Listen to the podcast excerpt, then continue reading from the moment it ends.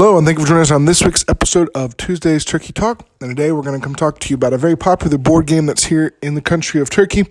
Um, besides backgammon, this is probably the next most played board game in all of Turkey, and it is played quite a bit. And it's called Okey. You're like thinking OK, like OK, like it's spelled now. It's actually spelled O K E Y.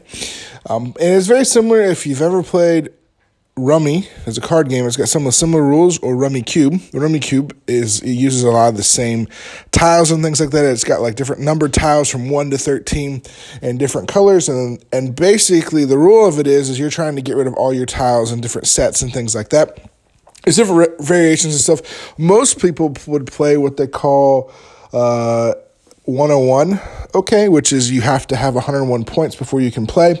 But there's also other different variations playing Okey where you have to wait and try to get your whole board done and whole tile done at the same time with different sets. So the same number. So if you have like three threes or four threes, or you have one, two, three, four, five, it's a lot harder when you play one on one because you've got to try to get higher numbers and get over 101. And then as people play, um, you have to get even higher to, to be able to open and stuff like that. It's a lot of fun to play with people, and it's a very exciting game. People here love it, and it can it's only played to four people. You can play it with fewer people. It's just not as easy, and the rules change a little bit with it Uh, it is a fun game. It's exciting to see a lot of people sit, and what's interesting if you go to different coffee houses, coffee shops, just people playing it. Oh, a lot of ages, but the people I see the most playing are, are the older people who are more retired. They they've been retired for a while now. They all gather together every day and they sit and they spend their day playing this or or Okey or different games.